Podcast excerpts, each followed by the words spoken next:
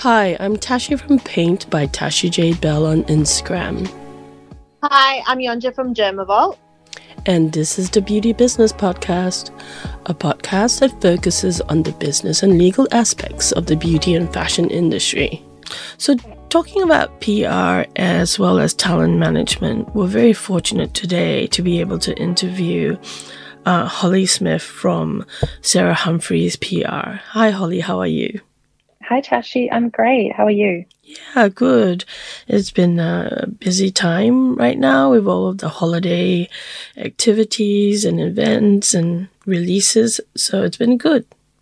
Yeah, it's absolutely been crazy busy. I think coming out of COVID into like Christmas where we're not threatened by lockdown, everyone is really going bananas with parties and eventing. Yeah, that's so true. Um, so, if you could share a little bit about yourself um, for our audience, I think they would be very interested in, to hear from you. Sure. Um, so, I guess I was born and raised on the southern end of the Gold Coast in a beachy little suburb called Currumbin with my mom and my dad and my two younger sisters um, which I loved. You know, I was a pretty sporty mm. kid. Yeah. I loved, you know, running, swimming, nippers, touch footy. It's very competitive. Yeah, you're quite um, tall as well. I realized. I am, yeah. and I was tall from a young age, so mm. I did mm. have that edge over the other kids in my class. Good for you. Um, but you know, I had a pretty great family life. My parents were really supportive of me and super encouraging, and I always think I was quite lucky like that. Like they really encouraged me to be independent and to go to uni and have a career and I guess, kind of see the world and do the things I love. Um, mm. And then I also, I guess, I came from a family of girls, so I think what I realize now is I was probably always going to end up working in beauty.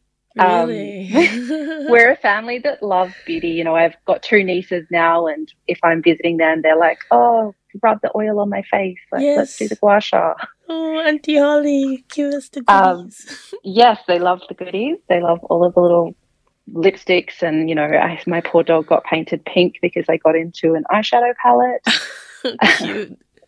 Um, but yeah, so I think I, I kind of came from this beauty loving family, and you know, my sisters and I were little kids. We would do like facials and do spa days, and that was, I think, something that I didn't realize not every family did. Like, I thought it was, it was so normal norm. to just get facials. Yeah. lucky, like, very lucky at bringing. I, I actually very lucky.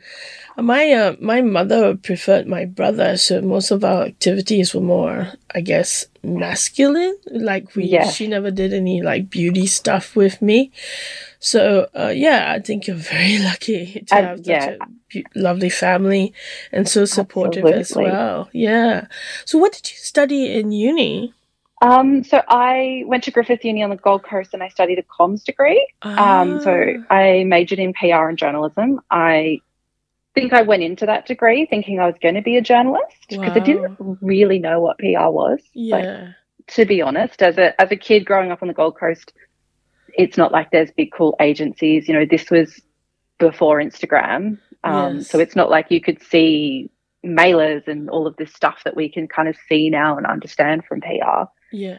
Um, so I, I thought I was going to be a journalist. And then I was really fortunate. A family friend of ours owned a media agency, and I ended up interning for them. It was a sports media agency, and it was it must have been the year 2007. Wow. And I did the um, Olympic trials in Sydney oh like, gosh, as wow. the PR side yeah. um, for the Australian swimming team. But I was also at the same time interning at the local newspaper, the Tweed Daily News, I think it was. You had a so very I was, busy childhood, I think, or teenage was, years. It was great because I could see, um, you know, what the PR side of things was, and I mm. could see what was happening in the newsroom. Mm. Um, and that kind of made me realize, like, oh, PR is really cool, and you know, yeah. you're kind of like the puppeteer behind the scenes, yeah. pulling the strings and like creating the angles. Um, obviously, yes, journalists create angles too, but we kind of work on what those key messages are, and that, and that's what we're pushing out. Mm. Um, so then, when I graduated, I started looking for PR roles. My mum's from Sydney, so like my grandma was down here, and she's got some sisters and brothers.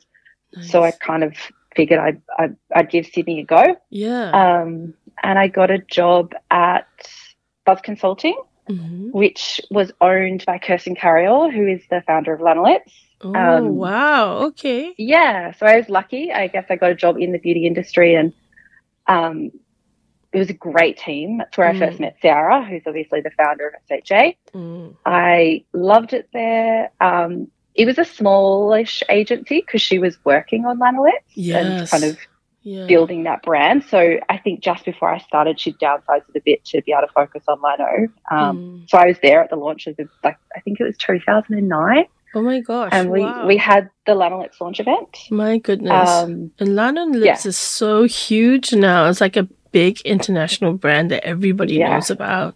That's amazing. It's- yeah. really cool. Um, yeah, so I think after 18 months, I ended up resigning because I decided to move to London. Mm. Um, and I ended up spending two years over there. And Sarah connected me with some of her contacts because she had worked in London in her early career. hmm And in London, I kind of did exclusively PR events. Wow. So it's kind of, I guess, it's a bigger market.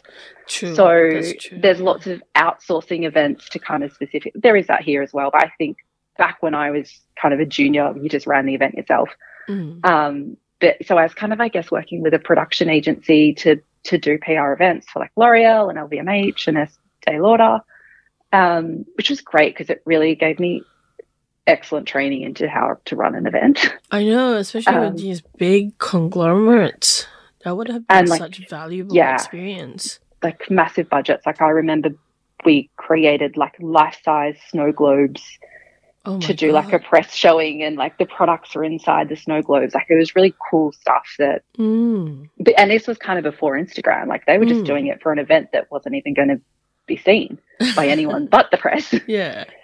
Um yes, I, I really loved that. And then after two years, obviously my visa expired, so I moved back to Australia. Um and kind of tossing up what I wanted to do. Did I want to move back to the Gold Coast? Did I want to move back to Sydney? And then uh, I got a call from Sarah, Mhm. and she was essentially purchasing Buzz Consulting from Kirsten, and she was rebranding it SHA. wow. Um, and she asked me if I wanted to come down and work for her, and I was like, sure, let's do it. And been at SHA ever since, and I think we turned 10 this February. Oh wow! Congratulations. Yeah, it's like, So thank you've you. been with Sarah right from the start. From day one, yes, employee number one. And I forgot to mention that uh, Hollie is also the general manager for uh, SHA PR, so that's like you know, the top honcho. so, um, tell us a little bit about your role as SHAPR. Sure. Um, so as you said, my job is general manager, Mm. but I guess in terms of how I would describe my role, it's like a little bit administrative, and Mm. then I guess for a lack of a better word, it's like quite a lot of support. Mm. Um, because you know we have I think 16 staff members at SHA. Wow. We've got over 20 clients.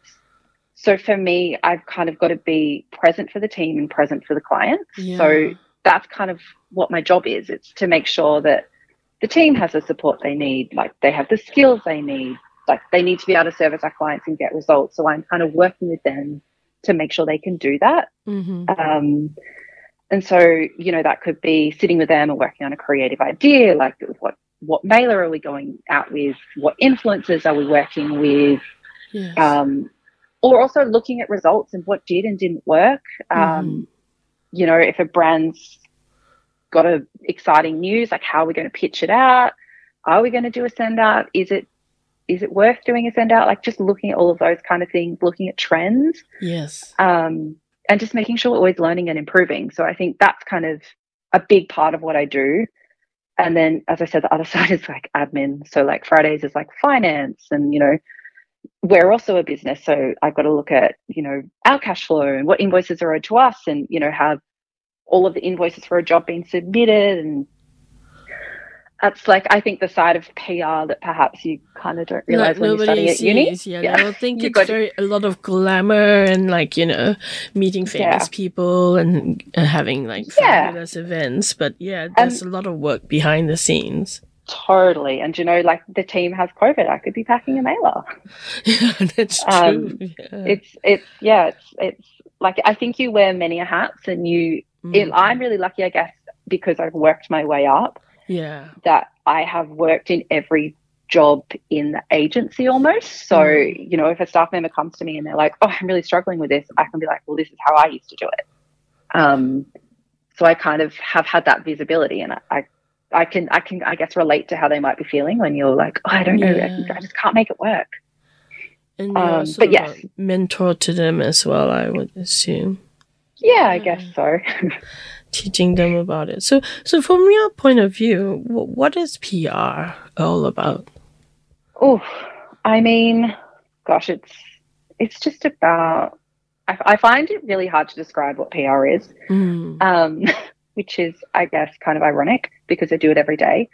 Um, but it's about looking at, for me, a brand's plan, Mm. like their marketing plan, and it's taking that and it's pushing it out to the media in a language that isn't super marketing.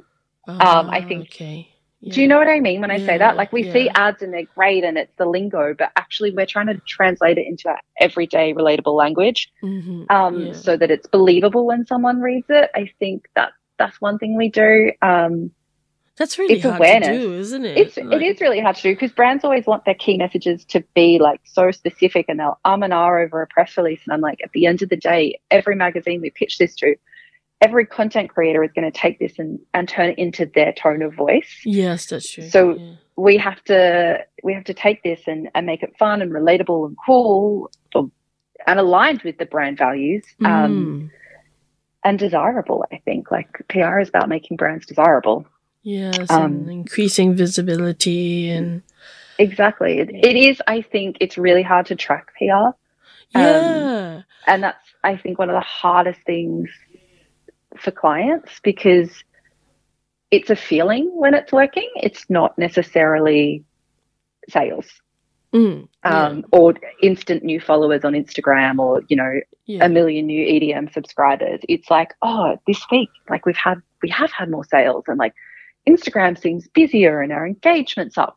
Mm-hmm. And then you kind of look back and you're like, oh, well, here these 20 influencers posted about us and we had this great story live on, you know, Body and Soul or Harper's or Vogue. So it's it's like a feeling and I think it's a collective, like a, a lot of things happening is, is how it works most effectively. Mm. Yeah, I like that Um, perspective. Yeah.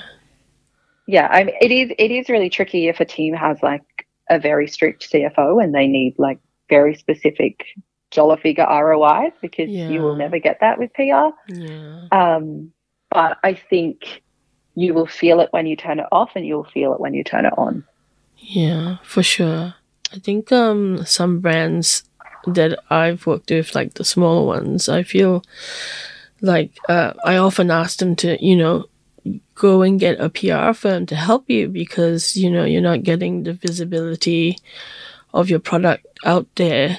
You know, if you're trying to just do it by yourself, you need the professionals involved.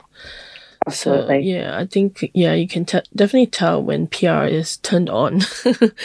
you can yeah yeah. because it's it's just like and i think you would know this because you you're on the other side of i guess the fence to me but it's relationships Mm, like PR comes down to relationships. And, you know, we are at SHA a very beauty, health, and wellness agency, mm, which means we're constantly talking to beauty influencers, we're constantly talking to beauty media. mm, Um, that's our whole job. But if you're the CEO of the company and running the marketing and running the socials and doing all of those things, it's hard to build those relationships. that's so true. Yeah, I agree with you. Yeah, and and now SHAPR is also doing talent management. That's very exciting.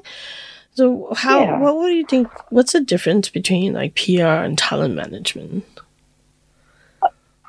Look, I think for us, talent management is kind of a form of PR. Um, Mm. So the talent we're looking after, I guess, are more industry experts. So Mm, from my perspective, you know, over the years, we've worked with some really, really talented and fabulous founders and experts that there's actually become a bit of a sense of interest in them from the general public mm, um, or the media might want to talk to them because you know they love a brand agnostic expert that you know might be a dermatologist and can give them some really great insights on why this new buzz ingredient works or doesn't work. Mm. Um, so I guess when when we say talent, that's kind of what we're referring to. I know there's like talent management that's influencers and like talent management that's maybe models. Yeah, models, um, yeah, celebrities and all Exactly. Yeah. yeah. exactly. So I guess what we're doing with the talent we work with is helping them to build their personal brand. So mm. securing them some editorial, like introducing them to the right people, mm. helping them refine their social media so that they can build brand relationships and partnerships with desirable brands for them. Um, yes. Um, you know, a doctor might want to work with a derm approved skincare brand. So, you know, how do we build it so that they're desirable to that brand? Or, yeah. you know, a founder might want to be going out on the talking circuit. So, how do we kind of build them up to be an expert that's known for like how to build a brand? Um, so, I guess that's kind of what it looks like at us, but mm. at, at SHA. Um, but as I said, I think in some instances, you know, talent management is probably like a model agent or a booker. So it's yeah. maybe a little bit more uh, like you need to earn X amount of dollars in a month because it's it could be their sole income. Um, mm. Whereas most of the experts we're working with, it's not their sole income. Yeah. Um, but I, like no matter what, I think even as a, a model agent or a talent like influencer agent, mm. there's still an element of PR and marketing because they are brands. Yeah, that's true. So you're working with them to build their brands. Yeah, personal brands. Yeah. Yeah. Yeah, that's exactly. very interesting. I've always wanted to know about that.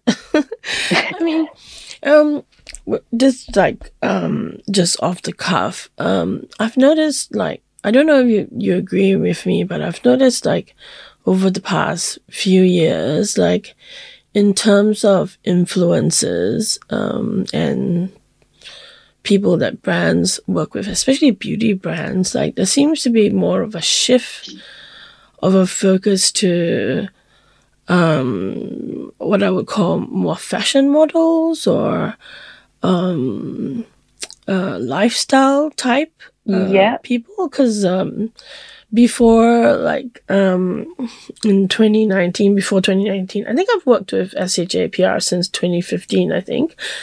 Um, yeah.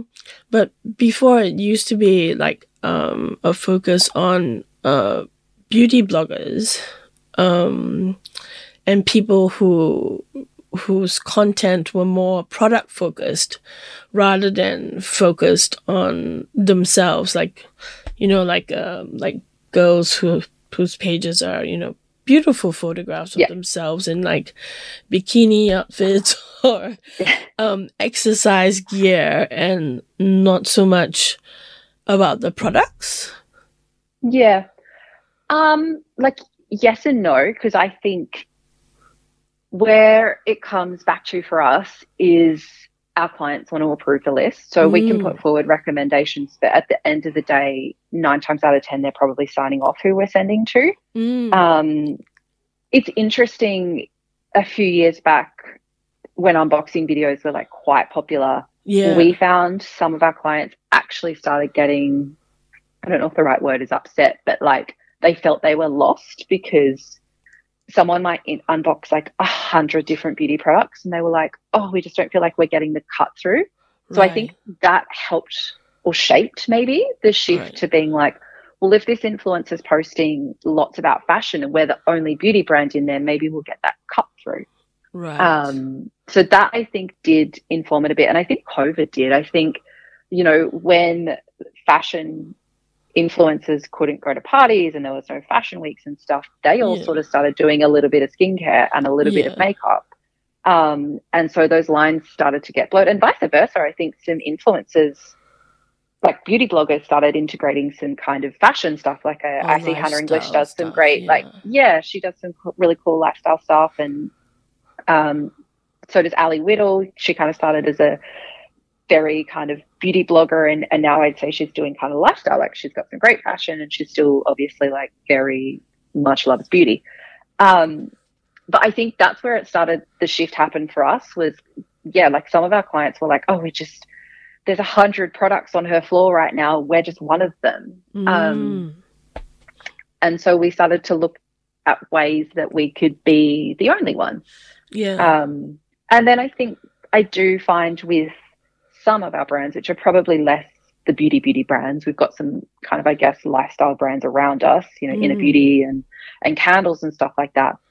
It's about content that like brings you into their world and you know, some of the girls we've been working with the Glass House shoot the most amazing content. Like Mm. we had a beautiful candle launch earlier this year that was and fragrance um, inspired by Italy, and there was a whole bunch of talent that was influencers that were flying to Italy, and they shot some really incredible content for the brand. Um, so it, it, it it's ever changing, and I think it will continually ever to continue to change. Mm. I mean, I think when one of the first influencers that we worked with at SHA in kind of a bigger capacity was Chloe Morello and Lauren Curtis. oh yes. Sarah took them to kind of New York Fashion Week for Tresemme. Gosh, it would have been like 2014 maybe. Mm. Um, and those girls back then, like, were the be it all. Like, they were the beauty gods. They were Yeah, yeah. kind of only sure, one. Yeah. Um, They still are the beauty gods, I think. oh, 100%. But like 10 years later, we've kind of got like a bigger portfolio. Um, so it's, yeah. And like someone like Martha has come along and like sh- she's kind of creating this amazing and built herself up to be this amazing beauty influencer. Um, so I think it's like we're always looking for new stars and we're always looking for new people to work with. I think it will just constantly and constantly evolve. Um, I think for us, what's become really important is making sure our clients have like a diverse representation of talent Mm. um, yeah. in the industry. I think you know in Australia, it's really important that we we do that and we remember that. Yeah. Um, and yeah, I, I, I mean, I, I, I definitely hear what you're saying. I think it's it's transitioned a lot, um, and I think probably my final point would be sometimes when we're sending out to people, we're sending out to people based on what the brand is looking for from a UGC perspective. So they're kind of going, "This is what our feed looks like," so we want to work with influencers whose content is easily integrated into the feed. Oh, that so they can regram sense. it, right? Exactly, make yeah. Use of the um content. Yeah. no. exactly so No, yeah, especially if they have a smaller budget so like Yeah. that for them is you know a really great way of sourcing content Yeah.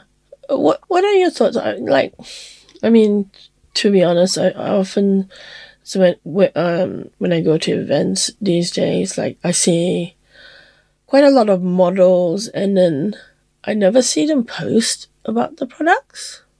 yeah I just uh, and and I've heard a lot of them um just resell the would they sell the products as a side hustle? interesting uh to be honest we don't have like a huge amount of models that come to our like beauty beauty events Mm. Um we had like a two times you event the other week for the lara worthington collaboration and a lot of models came because it was like a very intense workout Yeah, it's a Um, model thing. but- yeah. yeah and, and it's i guess it's a, it's for us it kind of falls we don't really do fashion but the, this kind of launch was it's kind of wellness Yeah. um but yeah they i guess they all posted um i think eventing wise to date we haven't i mean i guess maybe if you're throwing like a massive tiffany and co or cartier or like some of those massive ysl parties Yeah. your your guest list is is a bit bigger. Mm. Um, we haven't really thrown one of those large events, so I haven't really experienced that. Mm. Um, the events I think we've had this year have been More intimate. probably, yeah, I would say I think that's what we, what we find works for us in the industry. I think you know a lot of our brands are founder led, Yeah. um, and having 200 people in the room doesn't work because they can't say hello to 200 people. yes. and have meaningful conversations with them. Whereas, you know, an intimate event means that they can actually meet the journalist or, or meet the influencer and have a conversation. Mm. Um, and I think that's really important. So, yeah, we probably haven't ex- experienced that in the same way that maybe some of those bigger brands that have those the massive budgets to throw those parties Well, kind of do. I'm, I'm very happy for you. That's good. that's good. So, what is a normal day at work like for you? I think you kind of briefly already touched on it, but um, Yeah. I mean, with like Um, you have like how many brands that you look after? Twenty brands, and you have like 20, sixteen yeah. staff that you look after. That's quite a lot of people. Definitely a lot. Yes. Uh, it's kind of the office joke that I do HR. Um, but so I guess I usually get up. I, I like to exercise in the morning. So I usually just like, there's a Reformer Studios near my apartment. So I usually go there at six. Yeah. Yeah. Um, when I get home, I kind of scan my emails, I check my calendar. Like, can I be casual today? Do I have to actually get dressed? um, and I usually get in the office at sometime between like eight and nine.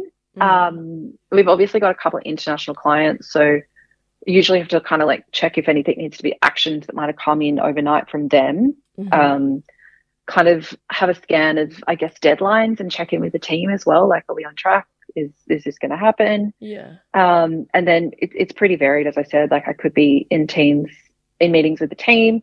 Um, it could be on client calls. It could be out meeting press or agents or influencers. Um, I guess I spend a fair bit of time kind of reviewing the team's work, making sure it's it's good to go. Mm. Um, looking at reports, making sure that what we've recommended in our strategies is working. Um, I guess I, I'll have like little chats to the team through the day. I think we're pretty, um, we're an open plan office. We're very conversational. Like we all have a little drink on a Friday afternoon. Oh, um, you know, nice. Yeah. Kate and I like to play Hurdle and miracle and Wordle and as many games as we can. We love games. Um, yeah, and it's just kind of, I guess, making sure everyone's in the office feeling supported um, and has what It's they so need to do their job.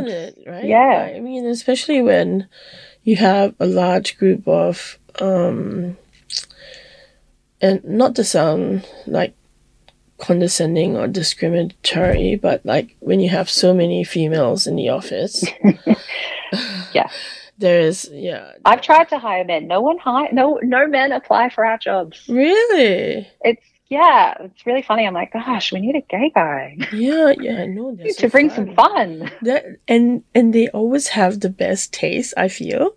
Yeah. Um, and they're very well, you know, knowledgeable with beauty and fashion products. oh, I mean, yeah, I just yeah, yeah. they really take yeah, care of themselves. I know. Uh, It's it's weird. Like we've I think we've had one male employee in the past ten years and we loved him. Yeah. Um but yeah, we just I don't know. Haven't found one yet. We do have a male bookkeeper. Oh yeah, He's fantastic, yeah. is he gay? Everyone he is not, he's married with kids. Ah, not an eccentric- An eccentric British man. But Just he's yeah, Good for accounting. He is. That's He's on us. funny. Um, so uh, you know, a lot of brands like emerging brands always ask me, you know, if they want to find a PR. Like, you know, what what what what advice would you give to these brands that are looking to engage a PR firm? Yeah. Um, gosh, I have lots of advice for brands that are coming to PR agencies because I think I, I see it a lot. Um, yeah, You know. I think the most important thing is to actually have a great product. I know that sounds like so weird, but you have to have a product that says what it does Yes. and that you really, really believe in. Yeah. Um, because we can get you all of the influencer content, we can send it out to all of the editors. But if people then go and buy your product and don't fall in love with it, yeah. you've got a bigger problem. And all of our work in the world is is not going to change that. Um, you want people to love it, you want people to fall in love with it, and you want them to want to buy it again and again and again. Um, and that's what I think some of our most successful clients have done really well. Um, I think that people don't necessarily realize that PR takes time. Like you're building a brand, and, and we're building your brand position. Mm. I think in the Instagram and you know era of digital media, brands see a lot of overnight success stories in the news, or you know they'll see a story on the Daily Mail that says an influencer's posted about a product and it's sold out instantly, and they're turning over a million dollars already, um, and think it's going to be easy. Mm. It's definitely not going to be easy. Um, you know, I look at Kate Morris, and it took her 20 years of like very, very hard work and hustle to build Adore Beauty. Yeah. Um, you know, Anastasia Beverly Hills, it's a 25 year old brand. I so know, yeah. like it's it's not going to be easy. You've got to be patient. um, you need to invest. And when I say invest, you need to invest money and you need to invest time. Like if you sign an agency, you actually have to work with them for it to be effective. Like you need to have the whips, you need to be constantly talking. What What um, is like the the I don't know if I'm using the right language, but is there a, like a lead time that you would work with yeah. a brand to like what's so the average lead time? Because a lot of these brands just expect don't realize. Oh, yeah. I think that's it. It's like we're launching our product in two weeks. We need PR. We want to do an event, and I'm like, oh my god. Oh God. Um, so look, very unrealistic. Least, yeah. Exactly, at least three months. So if you think of a, a long lead publication like Vogue, yes, they work on a magazine three months before it's published. Yeah. Like they will be working right now yeah. on their February, March, April issues. Yeah. Um, so if you call us up and say, We're launching in two weeks, we want to be in Vogue, like it, it's physically impossible. That mm. print issue for December is like done and dusted done and sent. yeah. Like, um, so three months at a minimum, to be honest, because we also need like eight weeks to put together a strategy and then three months to start implementing it. Um, so it, it is like kind of a slow burn. It takes, as I said, it's a feeling like you'll start mm. to feel it when it works. Um, but it will take, you know, patience because you'll see money leaving your account. You'll be investing in maybe an event or you'll be investing in influencers or, and you are investing in the agency to run all of that for you and to make recommendations. Um, that you won't immediately see sales. Mm. I think another mistake brands make is that you can kind of like plug it in and plug it and unplug it when you know we'll just do it quickly we've got a launch we'll just do something really quickly and then we won't worry about pr for until our next product is launching um, the brands that people come to sha for yeah. are the Lanolips and the beauty chef they'll be like i see it everywhere i love that brand yeah those brands have been with us consistently. Like Lanolips nearly over 10 years because Sarah was working on them before she was, you know, back at Buzz. Yeah. Um, and the Beauty Chef for a really long time. So, you know, they might have massive projects that are really fun and exciting. Like Lanolips just did that amazing Messina collab. Yeah. Um, that was fun. But it's actually, it's what we're doing in between that actually the maintenance work. Do you bring ideas to your clients like the Lanolips Messina one? That was such a cute collaboration. Like that one that's a Kirsten Carriol dream. That's oh. so the founder came up with that one, but it, it depends. Oh, so okay. Sometimes we'll work with brands, sometimes we'll make recommendations, sometimes a brand will come with us. Like a few years ago, I say a few years, is probably a lot longer now. Sarah and I worked on the relaunch of like Impulse fragrances. Oh yeah. Um, and that was all FHA. Like we were, we signed. Uh, I think it was Erin Heatherton, who was like a Victoria's Secret model, and yeah. and Bambi, and Sarah flew to New York with them and, and created the campaign. Um, so it depends on the client. Like the structure mm. of that business was creative ideas were outsourced for some businesses. When there's a founder, like Kirsten is very involved with Lano, um, and she's very creative. Like she's really cool. So, yeah. you know, it makes sense that those kind of fun ideas come from her. Yeah. Um, but yeah, it, it kind of depends, and that's why it is kind of important, as I said, to be regularly talking to your agency because that's how sometimes ideas happen. Like you'll have a conversation and and like our brand manager might be like, Oh, I had this idea and or like, oh, we we've got this influencer like connection of this person and you'll be like, Oh my god, that's amazing. Like yeah. what? I think last week, like Lily Rose Depp used an Anastasia Beverly Hills product, and like everyone in the office was like, "Oh my god, this is amazing! We have to do something with this." So it, yeah. it's kind of like it's a bit of everything. Um, and it's about being agile and it's about being quick and kind of seeing a trend. And I think, you know, more and more trends are like arriving overnight and disappearing the next day. Like True. TikTok has yeah. really expedited vir- virality. Yeah. Um, Winning so, yeah, the TikTok lottery. yeah, it's about being really agile. Yeah. Um, so and I think how how oh. long? Like, I mean, for like an emerging brand, like, um, w- would you recommend for them to work with PR, like yeah. your P- their their PR firm or SHA PR? Like, I don't think three months would would would cut it, right? I think you need a longer oh, time. No, like yeah, like one honestly, or two you years. need like you need years, yeah. And yeah. I think where it's really tricky for smaller brands is often they're startups, they're like cash straps, they really have to watch all of their investment. And honestly, I think the most important step is having your marketing plan in place first. Mm. Um, so I know that maybe sounds a bit weird, but like PR is part of the marketing mix. Mm. We're not the entire marketing plan. Yeah. So for us to be our most effective and to help a brand, mm. they need to come with us and be like, this is our six month marketing strategy. Right. What can you do to help us elevate it? Yeah.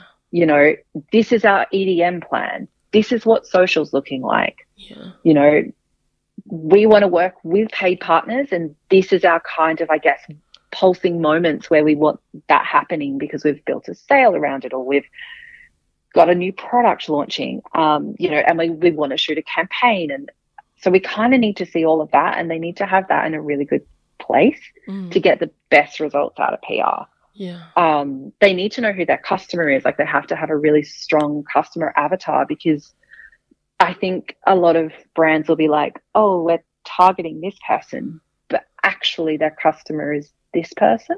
Mm. Um, yeah. So it, it's like if someone comes with us, and I think the other thing is like you kind of need digital spend. You need your SEO organized. You need your SEM organized. Mm. Um, if you're doing, you know, social media advertising on TikTok and Instagram, like that all needs to be kind of shaped um, so that we can complement it. Mm. That I think that's that's how PR works best when it's complementing a marketing strategy. Mm. Um, you know, if you're doing none of those other things and you're only doing PR and a story goes live and someone reads it and lands on your website, yeah. but you can't follow them and yeah. you can't target them, yeah, then you're kind of only doing half the job. Yeah, that's very good advice, actually. So, but I would say, like, if you are launching a brand, like, at the very least, you know, reach out to agencies like five months before you launch mm. so that mm. at the three month mark you're like because obviously you want to shop around like mm. you need to talk to different agencies like sha won't be the right fit for every brand yeah there'll be like there's just, it, it, it's just not possible um, so you want to find the person that's the right person for you that you feel comfortable with that you can have honest conversations with um, mm. and that's in your budget yeah. at the end of the day as well do you, um, have you um with uh well I mean SHAPR have they ever um adjusted their their budget based on whether they find a product amazing? So yeah, we definitely have adjusted um, budgets based on clients that we really truly believe in yes. um, and that we really want to work with.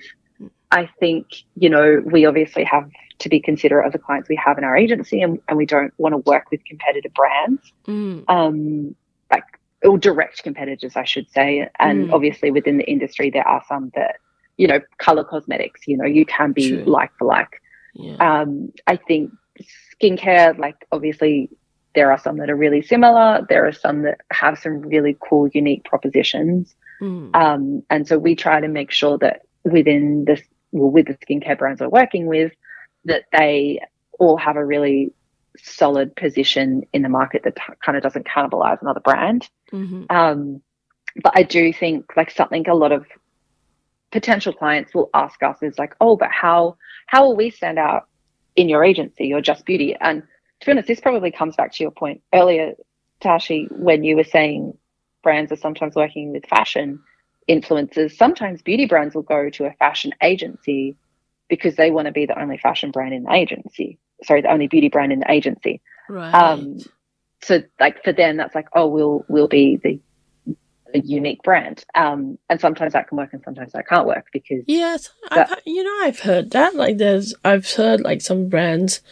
have been with more fashion related um, PR companies, but it doesn't seem to work out for them. From, well, I think from it, what I've of, heard, you know, like um, yeah, I look, I, I think it probably does come down to like if we all of a sudden had a fashion brand at SHA, like I don't know, let's say Celine decides to come to SHA. Yeah. Um, you would kill it though. you guys are good. But we don't talk to uh, fashion press. That's not what we do. Like you know, yeah. there's I like we know who they are. Like yeah. obviously, there's some amazing stuff happening, and but what we don't like that's just not what we do we don't talk to them regularly whereas mm. we definitely talk regularly to all of the beauty editors. We definitely talk regularly to all of the beauty influencers. Yeah. Um so yeah i think it's it's, it's an the, interesting idea the beauty editors i mean how much effort do you go do you talk to them like daily? Like um look yeah. Because everybody wants like free press coverage but yeah. that must be um, hard work isn't it it is um we have really made a i guess considered effort to get the team really strong and solid at pitching to the beauty press mm. so that when they're going to them mm. they're not wasting their time yeah so you know the team the junior team um, meets either on thursday or friday morning because mm. and they all sit together and, and they chat about what's trending that week and what they're going to pitch mm. and they go out with kind of grouped pitches like this makeup look is trending this is how you create it um, this is trending. This is these are the products you can use. I think one of the girls just did one um, for a nail brand, um, and she kind of pitched out at the moment apparently on TikTok. Uh, there's this kind of trend about what your nail color says about you, and you know if you're wearing red nails, you're going to attract more men. Yeah. Um, so we we look for those kind of things so that it's actually of interest to the journalist. I think most journalists would probably say their inboxes are absolutely insane. Yes. Um, so if you're going to send it, make sure it's worth their time. Yeah. I think most people would say that. I'm sure you would say that. It's like a, a, a generic email that could have been copied and pasted to 5,000 people probably isn't going to get a response. But, you know, a targeted, specific, personalized email will. And so we kind of, I guess, yes, we talk to beauty press every day, but there's a big group of them. And we're talking to the same yeah. people every day. Yeah. Yeah um, yeah, so it, it, it's just about being specific, I think, and Mm. and saying, you know, we saw that um, Harper's Bazaar has been writing heaps of TikTok trend stories. Here's some really great TikTok trends we've seen, and these are the products you can use to create them at home. Yeah. Um, but yeah, I think you know, it's, yeah, we. So It's- it- it's just our job. almost like PR is like constantly. You also constantly have to be on top of all the trends, isn't it? Yeah, to come. Yeah. Yeah, to do Yeah. the pitch the ideas. Absolutely. So what what are some of the trends you're seeing? Like one or two. um, I think Is there more of a focus on TikTok? Because I feel TikTok, like TikTok trends. I think TikTok trends absolutely. I Yeah. don't know that. I wouldn't say Instagram has been leading trends. no, no. Um, yeah. I think TikTok also like our clients like TikTok because they can get insane reach. Like True. Yeah. you, it's just we can't get that on any other platform. Like not on Instagram, not on YouTube. Maybe a Daily Mail story, Yeah. but kind of nowhere else. Sorry, I'm gonna cough. I need some water as well. I'm losing my voice.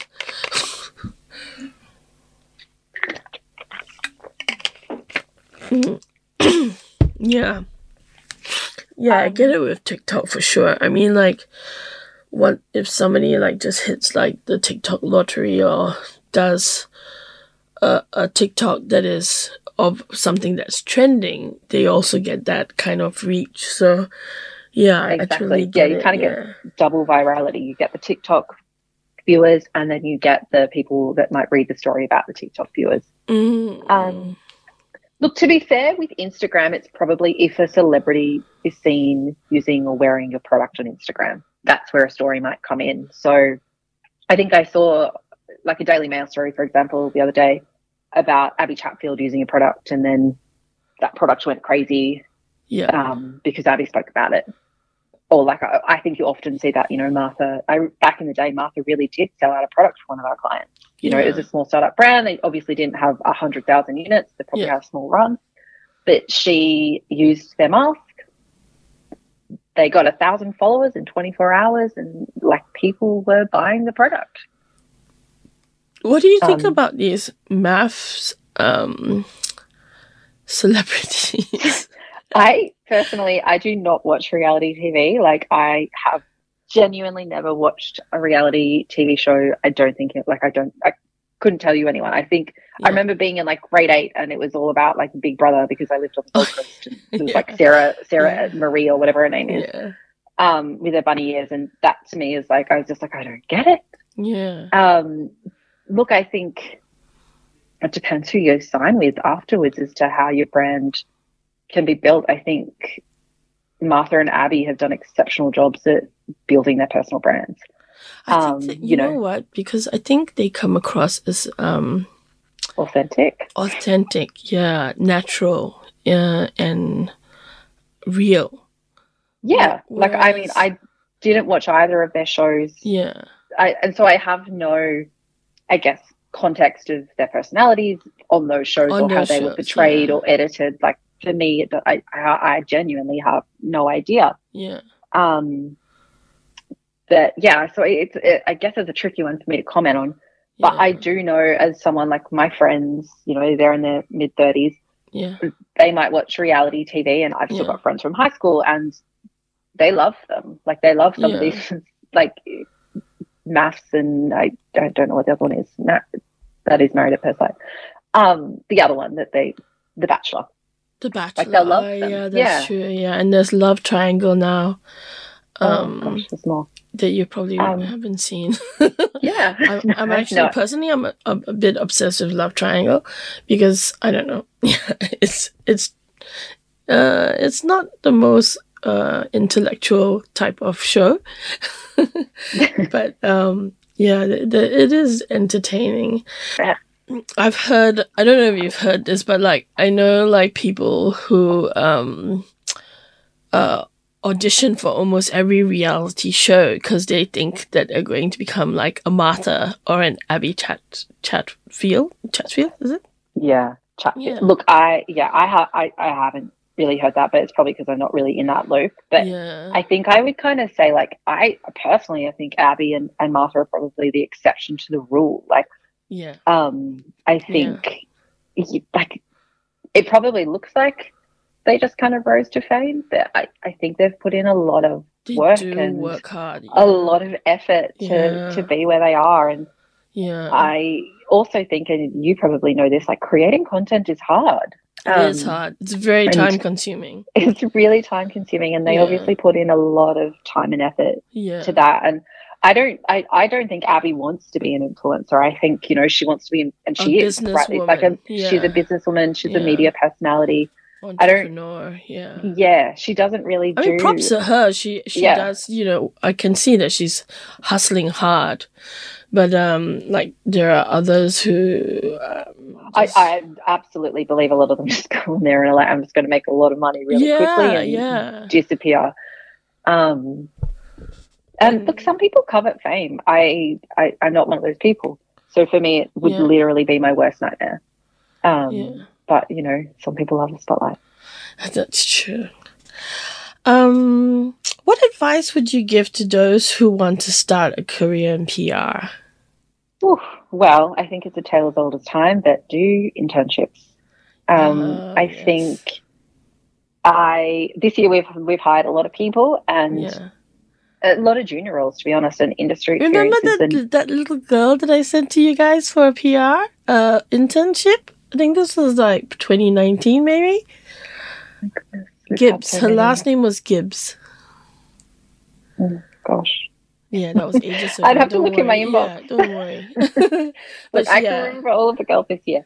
yeah. Um, no, like I, I look for that when I am hiring. Like if I'm looking for a CV, I'm looking for someone that had hustle at uni and, and did internships. Mm, And I do appreciate for girls and guys that have recently graduated that maybe internships were a little bit tricky, Mm, but you know, I think it's super important that you do them because there is so much you learn on the job. true. um, you know, and I think we've hired we have hired plenty of interns over the years. You know, it, we've got two staff members right now that were interns. Yeah. Um, like, if we see you in our office, like putting in the work and having the hustle, we're not going to let you go. yeah. Um, so that's that's super important, I think. Um, and I think when you are interning, as I said, like kind of make yourself indispensable to the team. So, you know, the SHA team's biggest pet peeve is if an intern comes in and they pack a mailer and then they leave and there's like boxes everywhere and tape and products. Like Mm, if you're interning, intern, yeah. clean up after yourself. You know, come in, look the part. Like Yeah. be professional. I mean, Yeah. don't wear heels because you're going to hate your life. But like, look professional. Look as if you're working in PR. Um, yeah. You know, we're a beauty agency. Like, you kind of do need to have your makeup done sometimes. Not all the time, but sometimes. Yeah. Um, I always think like tr- try and work with the team. Like, if someone's doing a coffee run, walk with them so you get to build relationships. Like, PR's a relationship based business. It is. So yeah. you know, if you can, you know, win over one of the juniors on the team, Yeah. they're the ones that are going to vouch for you when we're like, oh, we're hiring. They'll be like, oh my God, we loved that intern. We want Yeah. her back. And that's usually what happens with interns. Like one of the kind of junior staff members that has packed mails with them will be like, they were amazing. They listened to Mm. everything I said. They asked all the right questions.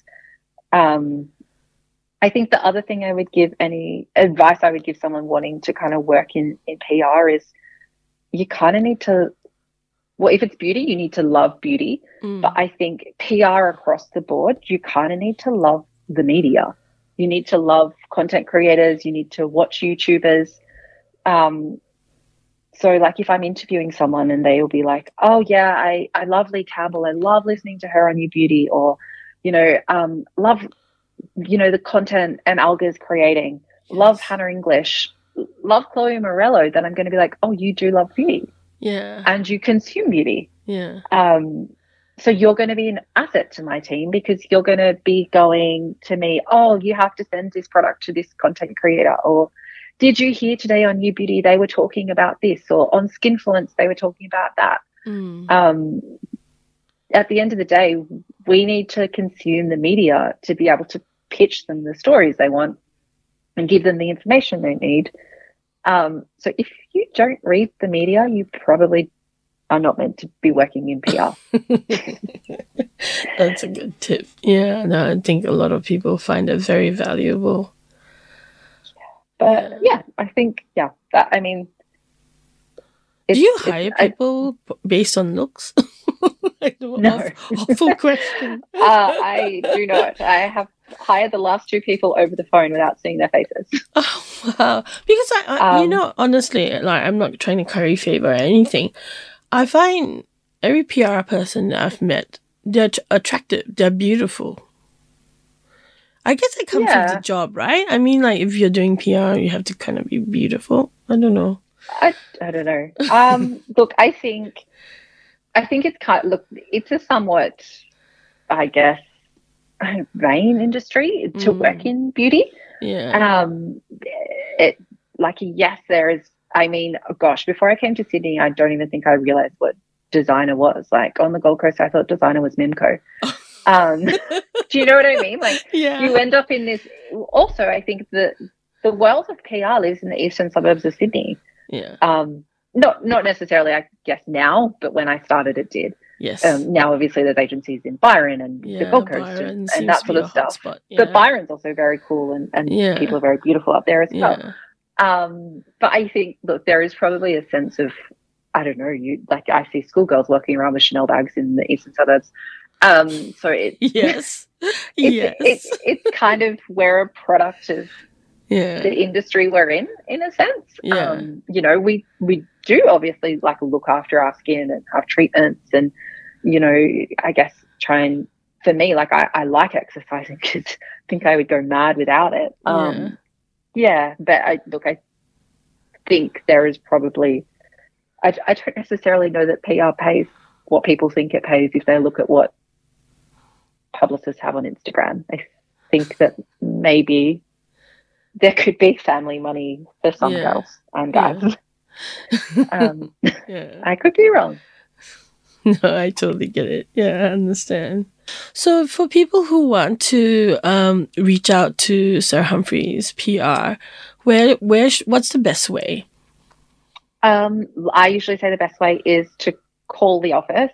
Call the Um, office. Call the office. We do answer the phone, because people then don't really call anymore, do they? They just send an email or some Yeah. DM or something. Well, and I think that's the thing. Like people will email us, but I won't necessarily be looking for their email, if that makes sense. Ah, good So if I don't tip. if I don't Yeah. know their name yeah, and my inbox is out of control, for sure. I'm not.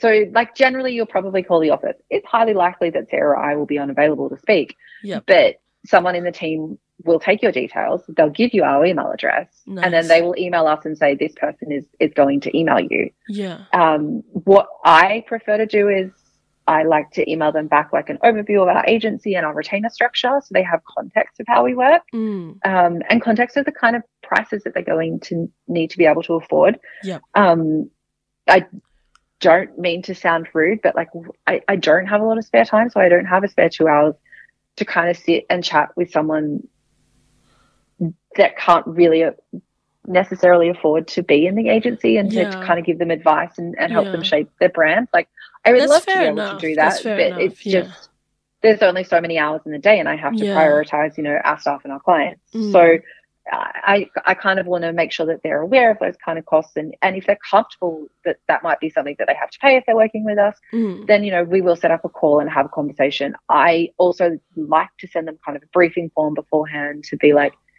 think about this. Like, yes. it, where do you want to be seen? Who do you think your competitors are? All of those kind of questions, so that when we're having the conversation, it's, I guess, got an agenda and it's shaped and it, it doesn't waffle on, um, and it can be constructive. Yeah. Um, and from there, it's, I guess, a, a lot of brands will kind of shop around. They'll talk to us. They'll talk to, I don't know, like a TMC or a Stark Matthews or One Daydream. Like there's obviously a few kind of lifestyle beauty agencies that are around Mm. um, and kind of decide who the right fit is.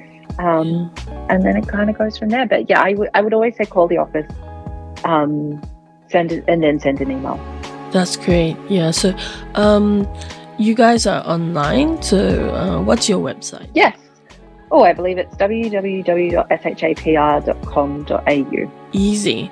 So they can find all of the details that they need on there. They can, yes. Yeah. They can definitely find our phone number on there. Wonderful. Thank you so much, Hollie, for for this amazing interview. Um, Pleasure. Yeah, I, I always find that our audience is uh, very interested in what PR is and what talent management is all about. so I really appreciate your time today. Not a problem. I hope I have given them help and not made them more confused. No, I think you've made it very clear. Thank you. Thanks, Tashi. Thank you so much for listening. Yes, I mean, truly appreciate you listening in. If you have enjoyed this podcast, please leave us a rating and a review. You can find us on Apple Podcasts, Spotify, and iHeartRadio. You can also find us on our website, thebeautybusinesspodcast.com, and Instagram at the Beauty Business Podcast.